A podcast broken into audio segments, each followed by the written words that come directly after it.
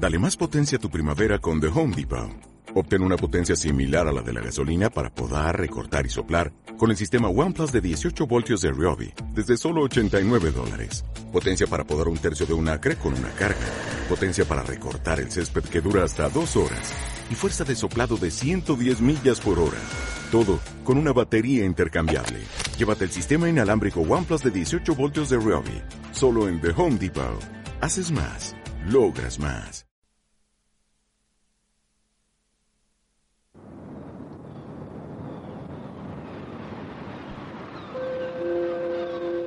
Un mundo sano y natural al alcance de tu mano.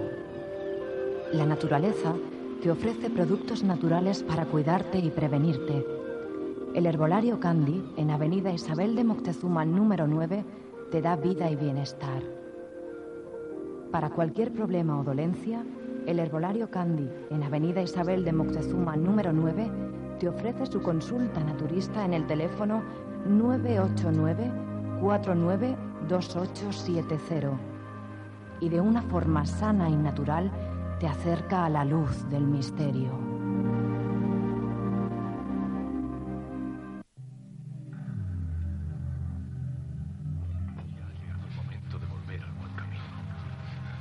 Su alma de nuevo ahora ha vuelto a encontrar la luz. Y ahora volverá a sentir la experiencia de la realidad. Esa realidad donde todas las cosas son claras como un cielo sin nubes. Y cuando está limpio el intelecto es igual que un transparente vacío. Sin circunferencia ni centro. Ahora conózcase a sí mismo. Y permanezca en ese estado. Busque esa luz.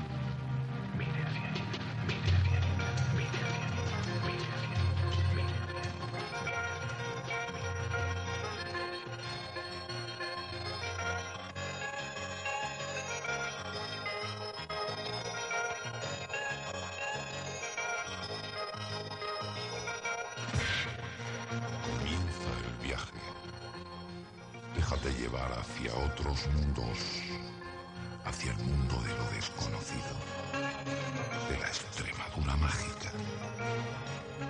No hagas prejuicios de nada de lo que escuches, ya que estarás preparado para que te guiemos hacia esa luz interior, esa luz mágica del misterio preparado ya para penetrar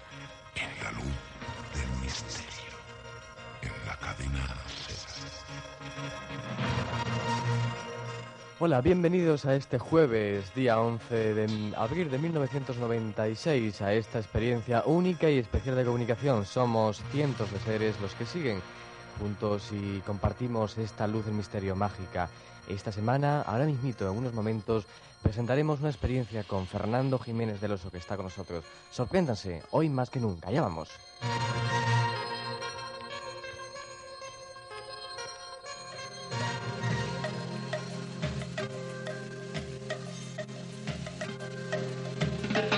Hechas ya las presentaciones, comenzamos este viaje esta tarde es peculiarmente genuino, sorprendente y seguramente mágico, hoy más que nunca. Vamos a conocer la dimensión humana que hay detrás de una de las personas que despertó, hizo vibrar a varias generaciones aquí en España, en Europa y en muchas partes de Iberoamérica. Con él esta tarde estaremos con él y descubriendo seguramente misterios sorprendentes. Buenas tardes, don Fernando Jiménez del Oso. Es un placer, me parece que vuelvo a repetir. Buenas tardes, por no se te ha escuchado. Ahora se te No escucha. sé, no sé si repetir. Bueno, buenas tardes. Buenas tardes. Bienvenido, es un placer tenerte aquí en la sintonía de Luz Misterio. Es un sueño realmente, yo no sé si te han dicho seguramente muchas veces que es un sueño conocerte, un sueño tenerte. Tantas generaciones han vivido contigo en la televisión que... ¿Cómo, cómo se crea es un sueño conocer, me lo dicen muchísimas, muchísimas mujeres. gente, muchísimas mujeres? Claro. Ya, tenerte aquí en Cáceres, eh, estás súper ocupado siempre. Es uno de los mitos de, de estos temas en la parapsicología, de los pioneros. Bueno, yo y- creo que sí, que me ha correspondido. No, no, no creo que sea un mito, pero las circunstancias me colocaron en la situación de, de ser de los primeros en empezar a hablar de estos temas y el primero que, que en televisión pues tuvo el- la desvergüenza de hablar de estas Mm. cosas que en aquellos años pues eran eh, eh, no precisamente bien vistas. ¿no? Mm. ¿Tú cuántos años llevas investigando y difundiendo todos estos fenómenos? Pues me pasa lo, lo que a ti y lo que a tantos otros es muy difícil precisar. Yo creo que, que desde la adolescencia ya sentía interés por estas materias. Lo que pasa es que ahora los, los de esta generación eh, vuestra pues tenéis una gran facilidad porque hay una bibliografía tremenda. Nos habéis dejado mucho camino hecho, tal vez. Y cuando nosotros empezábamos, pues la verdad es que en España se publicaba muy poco, nos nutríamos con lo que llegaba de México y de Argentina.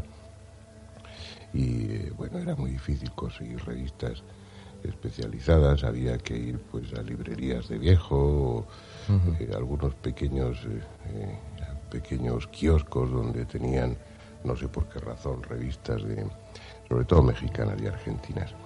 Y era más difícil la documentación, pero bueno, tampoco eso Mm. supuso un gran obstáculo. Tú has hecho medicina, cirugía y psiquiatría, tres campos que yo creo que seguramente tal vez es la imagen que te hace ser muy serio de cara al público, tal vez. Bueno, lo que pasa es que la medicina y cirugía es la, la licenciatura en medicina e implica que eres eh, internista y cirujano. No, no he operado a nadie nunca, no me he atrevido. Pero vamos, si te duele algo, pues te. Pero lo hablábamos ayer con, con tu mujer, con Pilar, que es un equilibrio realmente, dos campos, la ciencia, lo que mm, lo trascendental, Mm. todos estos fenómenos, es un equilibrio realmente fundamental y necesario que los dos deben complementarse. Y es Ve, necesario. Cualquiera de estos temas, eh, la psiquiatría o- o los temas de los que tú, tú te ocupas y yo me ocupo, que tienen que ver mucho con lo humano, pues, pues requieren un- unos conocimientos lo más amplios posibles de, de los sentimientos de las personas, de la forma de, de vivenciar, de la forma de, de imaginar, de la forma de, de enriquecer los relatos. Ya sabes que muchas veces el testimonio, aunque tiene una base auténtica, el testigo pues no puede eludir un cierto protagonismo y adornar las cosas. Yo creo que la experiencia en los dos campos sirve y luego después en, el tratamiento de, los pacientes pues es un tratamiento eh, de una persona tratando de aliviar o de ayudar a otra persona. Entonces cuanto más eh, conozcas, cuanto cuanto más, más sepas de, de otras dimensiones del psiquismo, pues mejor vas a entender. Yo creo que se complementan y se enriquecen, pero como otras muchas cosas. También el ejercicio de mi profesión, pues, pues me ha servido muchas veces el haberme nutrido de cómics en mi infancia, pues porque a veces eh, ha significado un vínculo de unión, una puerta de comunicación en- con un paciente que a lo mejor no, eh, de otra manera, pues no, no se habría hecho permeable. Todo vale. Es una dimensión humana que luego queremos descubrir. No obstante, eh, yo te preguntaría cuáles son las cosas que más sorprendentes mm, o más peligrosas tal vez ha hecho Fernando Jiménez del Oso o ha tenido, yo creo que a lo mejor nunca ha sentido miedo en la época de la transición cuando estaba súper controlado los medios de comunicación y más la televisión estatal que era la única. Yo recuerdo algunas experiencias, algunos compañeros que contaban, Miguel Blanco, cómo salía en España y bueno, había movidas, que se, eh, a- también las hay, de eh, amenazas de bombas, cosas raras, eh, cortando un poco eh, esa forma de, de pensar y esa forma de hablar que en aquella época era difícil de, de plantear. No, realmente no. Yo creo que se dramatiza un, Sí. un poco toda esa situación. Yo las únicas amenazas las recibí por parte de un obispo. Y era pues, en, en el segundo programa que hice en televisión porque hablaba de espiritismo y, y la iglesia en ese momento pues pretendía lógicamente, no digo que lícitamente, pero sí lógicamente monopolizar todo lo trascendente. Y eso supuso dentro de la casa, dentro de televisión, pues una pequeña conmoción. Yo recuerdo que el que entonces era director de, televisión, que luego fue ministro de, Interior con un CD, nos encontramos años después en un, en un hotel y, y todavía se acordaba y decía, anda, que menudo disgusto me diste, me lo hiciste pasar fatal, porque tuvo una presión grande, me refiero a Rosón, que ya murió, una presión grande por parte de la iglesia para, para echarme de allí. El hombre pues, pues me mantuvo. Ella ha sido muy, un poco hipócrita siempre, ¿no? ¿Mm? Que ha sido un poco hipócrita tal vez de siempre, a pesar de que ahora ellos están siendo también trabajando en el mundo de la parapsicología, la iglesia. Sí, pero yo creo que eso el- el Es- condiciona. sí. ¿Eh? Y aunque hay muchos jesuitas o varios jesuitas que se dedican a investigar estos fenómenos, Mm, Bueno, lo que pasa es que es muy difícil. El- es diferente la imagen que tienen que dar mm, por, por respecto a su profesión y a la institución a la que pertenecen y otra la, la que en la intimidad o en una conversación privada pues pueden pueden sostener, pueden mantener, pero hacen una labor gente como como José María Pilón, por ejemplo, que es a le conozco más, pues hacen una magnífica labor. Lo que pasa es que él, pues que es un hombre inteligente, elude entrar en, en aspectos que puedan significar encuentro o conflicto entre, entre la religión y, y lo paranormal.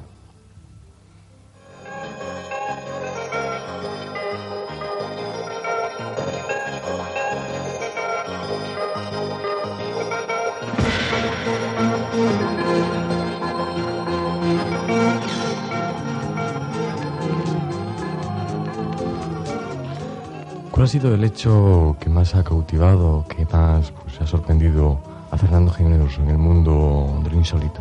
En todos estos, ¿cuántos años me ha dicho? Recuerdo, 20... Yo no tengo más de 20. No, no, los años eh, de investigación, no, no, me refiero a... No, pues desde, desde siempre investigar. Ahora ya requiere un, Seguramente eh, todo, toda una 25, serie de 30 elementos años, ¿no? técnicos, Más. pero antes eh, investigar era pues simplemente el, el tener interés y Mm. moverte un poco. No lo sé, desde siempre, desde siempre. Hablar en los medios de comunicación Pero de estos temas pues desde el 74. 24.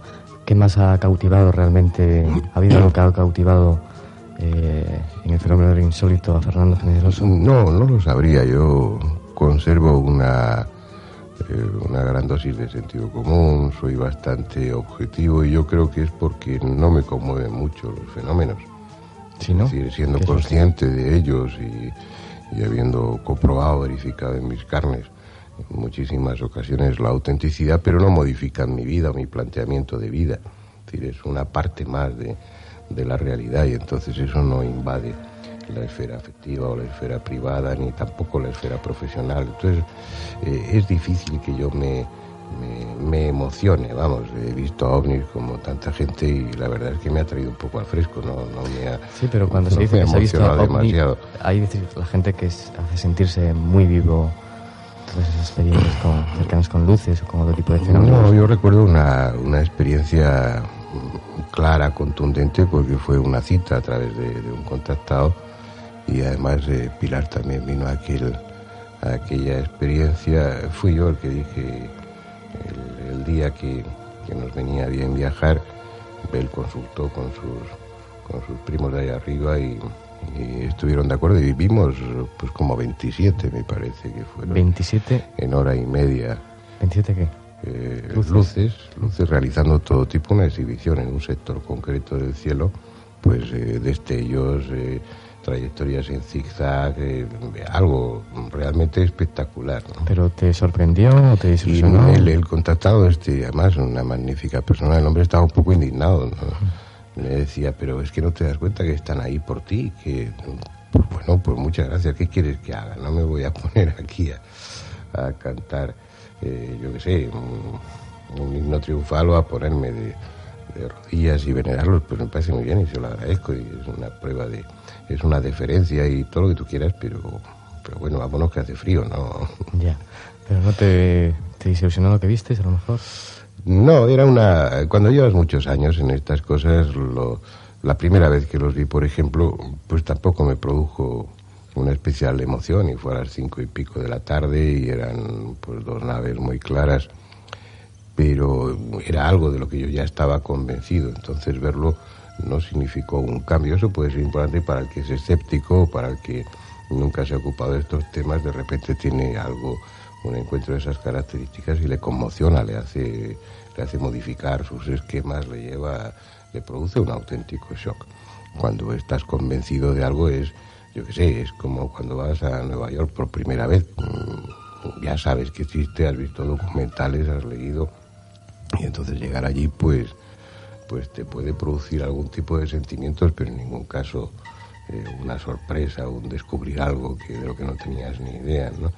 Eh, a mí no me, no me ha planteado nunca problemas. A veces vives esa, esa sensación que te pone el vello de punta y que te hace sentir un escalofrío por la espalda, Pero en esos momentos puede más el, el afán de, de, acumular información y de reunir datos que, que, el de emocionarte, lo cual está muy mal, ¿no? Lo, lo lógico es, sería disfrutar asustándose y pasándolo muy mal, ¿no? Aquí por deformación pues empiezas a, empiezas a, a recabar datos y a, y a, acumular detalles para, para luego después eh, estudiar ese caso. Uh -huh. ¿Qué, ¿Qué, influencia hubo en la infancia de Fernando Generoso? ¿Hubo determinadas influencias, no sé, crítico, religiosa? No, no, no, afortunadamente en mi casa la, la formación a ese nivel pues no existía, ni en un sentido ni en otro.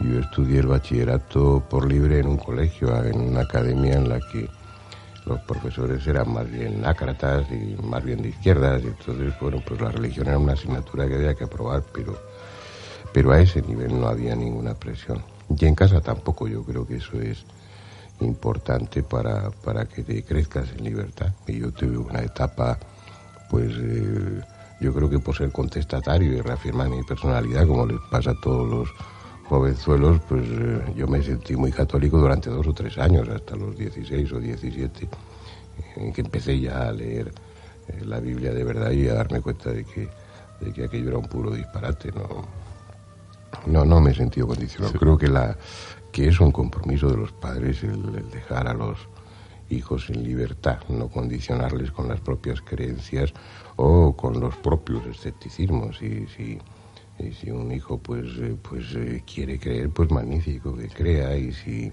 y piensa lo contrario, pues también es su vida y los padres no debemos influir en algo tan fundamental y tan importante como es la espiritualidad de, uh -huh. de una persona. Yo te veo, yo no sé cómo se siente Fernando, yo te veo un reverde romántico de estos que siempre mm. intentan tirar esa lanza y, y ser un, justos o ver un poco eh, las cosas más allá de lo que nos están dando a, ver, a manipularnos. ¿Se siente un rebelde romántico Fernando Generoso? Yo creo que es de las pocas cosas que, que me motivan o que me estimulan así a nivel intelectual o a nivel mm, profesional, considerando los medios de comunicación como, como una profesión más. Yo soy un, soy un pluriempleado, hago de muchas cosas.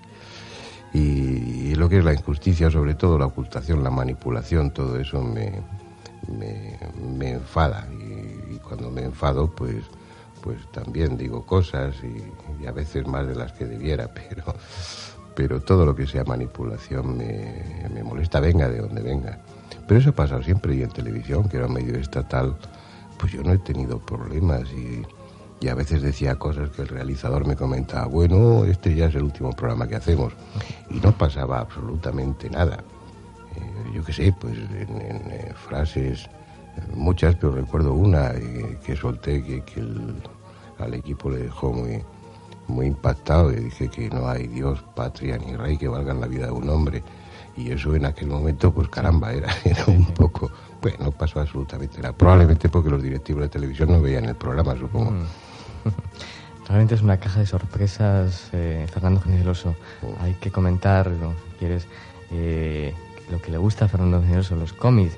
Sí, claro. De cómics, por ejemplo, de Tintín, ¿no? Sí, o de Guillermo todos Brown. Los, los, buenos cómics. Guillermo Brown no es, no es cómic, tú te ah, lo has perdido, espero que lo, perdido, descubras. Por eso nos... los, Guillermo los que somos aficionados a estas cosas, pues también hacemos labor de apostolado y buscamos prosélitos. Y, mm. y debes descubrir a Guillermo Brown, pero lo descubrirás cuando lo hayas leído varias veces, ¿no? Yo llevo pues, leyéndolo desde siempre y lo alterno pues con Tintín, con El hombre enmascarado, con Flash Gordon, con con Asteris, a veces con Mortadelo y Filemón, pocas porque mm. Ibáñez no, no, me gusta excesivamente lo, lo, que hace, pero vamos, los cómics es, es, es, algo, es un cine que tú manejas y en el que pones mucha imaginación. Mm. Yo creo que la, esta generación que lee muchos, me refiero a mis hijos, muchos menos cómics y que tienen más televisión, ejercitan menos la capacidad uh -huh. de, de imaginar. También le encanta el terror, ¿no? Me encantaba, ahora ¿no? ya paso un poco de ello. Estuve muchos años, pues era un, era un, un, poco erudito sobre el tema y me gustaba y escribía sobre terror y la primera vez que salió mi nombre en televisión fue por un cuento de terror que Chicho hizo sí, sí, un episodio de uh -huh. Historias para no dormir, uno que se llamaba El Regreso. Uh -huh. Y yo tenía entonces pues 22, 23 años. Y pues, siempre me ha llamado la atención. Por, desde un punto de vista eh, literario, por lo tremendamente difícil que es el género, escribir una buena narración de terror, pues está reservado para unos pocos elegidos, ¿no? Lope de Vega, Cervantes lo intentaron y, y le salió fatal. Y sin embargo, pues te aparece un irlandés como Bram Stoker que te hace una novela maravillosa como es Drácula o, todos esos relatos de Mamo Levis, de Lefano, de tantos y tantos. Es un arte muy difícil y si está bien hecho, pues te engancha, que es lo que debes exigir a la literatura narrativa, que te, que te seduzca y te arrastre. Realmente a Fernando Generoso yo creo que le acompañan toda una serie de cualidades que es lógico que realmente tenga ese éxito. Pero, mm, ¿cómo ves esa trayectoria que te ha llevado realmente a ser una persona tan conocida, tan genuina, tan especial? ¿Cómo mm, que estás además alimentando un poco, un poco motivando también a la gente joven para que pueda también conseguir hacer realidad sus sueños? Pero ¿cómo se cosecha también ese, esa- ese sueño o esa forma tan apasionada de ver las cosas? Y que Hombre, Fernando en- tiene tan, esa forma tan peculiar y tan genuina propia suya. En lo que se refiere a mí mismo, pues es parte de mi vida, es mi forma de, de vivir, de sentir, de pensar y entonces lo considero con toda naturalidad, me parece normal, porque lo hago con normalidad, no me cuesta ningún esfuerzo. Y respecto al papel que puede haber representado pues sobre otros, y mm, la verdad es que no me importa lo más mínimo, entonces lo vivo también con absoluta naturalidad, no, no he pretendido nunca ni adiestrar, ni formar, ni influir, ni nada de eso, yo creo Pero que sí es algo alentar, que es positivo, ¿no?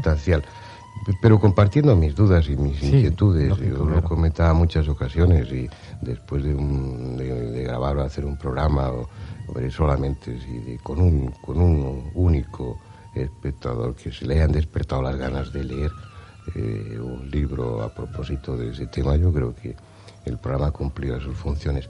Y en definitiva, si es que hubiera una motivación consciente, que no la hay, sería la de estimularla, de llevar a la gente a, a- a que huya de lo convencional, a que no a que no sean borregos en el mejor sentido de la palabra de aceptar lo que se les impone, sino que cuestionen no ya lo que yo digo, que eso por supuesto, sino lo que dice la ciencia ortodoxa, lo que dicen las instituciones y lo que dice todo el mundo. Yo creo que hay que ser por principio y como y por razón de salud mental hay que ser eh, iconoclasta, rebelde y, Mm. y no hacer, eh, no, no respetar nada. Ciertamente. Eh, ¿Tú qué esperas del ser humano? Yo nada. No eh, esperas nada. no, eh, puedo esperar de mí, pero eh, tomarme la medida de vez en cuando. eh, creo que los demás, ya cada cual, cada cual tiene que mantener su propia lucha. No, hombre, lo Pero que esperanza lo que espero ser del ser humano. pues es que no me tiren piedras o que no me, o que no me agredan o que no me hagan daño. Pero yo como no, concepto no, global, como concepto... no, no, yo soy a ese nivel un poco fatalista. Pienso que, que todo lo que nos suceda, lo que le suceda al género humano, el género humano se lo habrá buscado eh, eh, plenamente y es totalmente responsable de lo que hace. Y, y si realmente hay que madurar, hay que mejorar, pues tiene que ser asumiendo los errores, equivocándose para luego poder rectificar. Ya para finalizar, ¿cuál sería el sueño que le gustaría haber cumplido antes de marcharse de aquí, de este mundo? Mm, Antes de marcharme, ¿dónde? ¿Del estudio? No, o de, de este mundo. Ah, de este mundo. ¿Ha visto cumplir ya todos sus sueños, Fernando? No, no, no. ¿O hay alguno en particular que le gustaría... No sé, es que a mí me encanta mi vida, ¿no? Yo creo que pediría pues pequeños detalles, a lo mejor tener pelo para poderme hacer tupé. Mm, pues mira, que, eso, hace, que, que me lo hacía cuando tenía 15 años. pero me refiero a que no, no, no pido, yo estoy encantado con lo, con lo que tengo y con lo que es mi vida. Pues muchas gracias, Fernando, por haber compartido este tiempo con nosotros. Gracias a ti, Julio. Espero que vuelvas a Cáceres en otra ocasión con más tranquilidad y Pues con toda cosas. seguridad tengo ganas de, de venir, estar unos días e irme encontrando poco a poco con Cáceres, que es lo bonito. Muchas gracias. Un fuerte abrazo.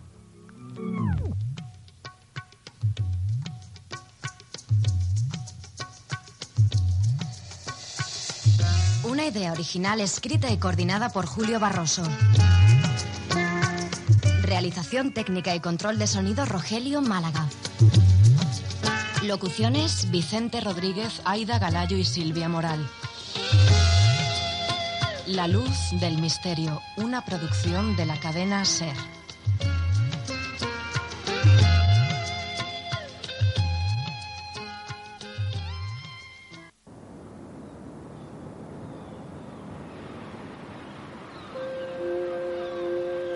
El Herbolario Candy, en la avenida Isabel de Moctezuma, número 9, te acerca a un mundo natural y sano.